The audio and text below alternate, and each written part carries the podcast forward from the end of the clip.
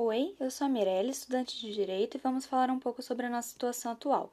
Uma das principais características da globalização é a evolução tecnológica. Devido a essa evolução, houve um desenvolvimento tanto nos meios de transporte quanto nos meios de informação, o que acabou tornando a globalização também um processo de integração social, econômica e cultural entre as diferentes regiões do planeta. A aculturação é uma característica marcante, já que todas as culturas são influenciadas umas pelas outras, formando uma certa fusão de culturas ao redor do mundo.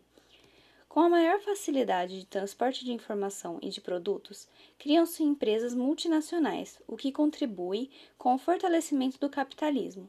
Consequentemente, há o surgimento da obsolência planejada, que é quando as empresas estrategicamente fazem seus produtos com um prazo de validade, para que com o tempo se tornem obsoletas e os consumidores queiram comprar um produto mais novo.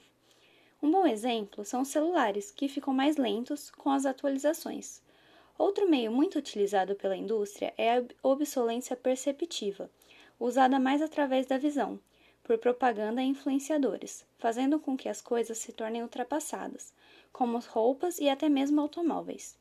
Tais estratégias fazem com que o mercado continue girando. Com o aumento das empresas que visam somente o lucro, surge outra característica marcante da globalização: a desigualdade social. A reportagem do jornal É o País, cujo título é Coronavírus joga sal sobre a ferida da desigualdade e aumenta a diferença econômica, nos mostra alguns pontos importantes da globalização na situação que vivemos atualmente. Como, por exemplo, a propaganda rápida e desenfreada do vírus por todo o mundo.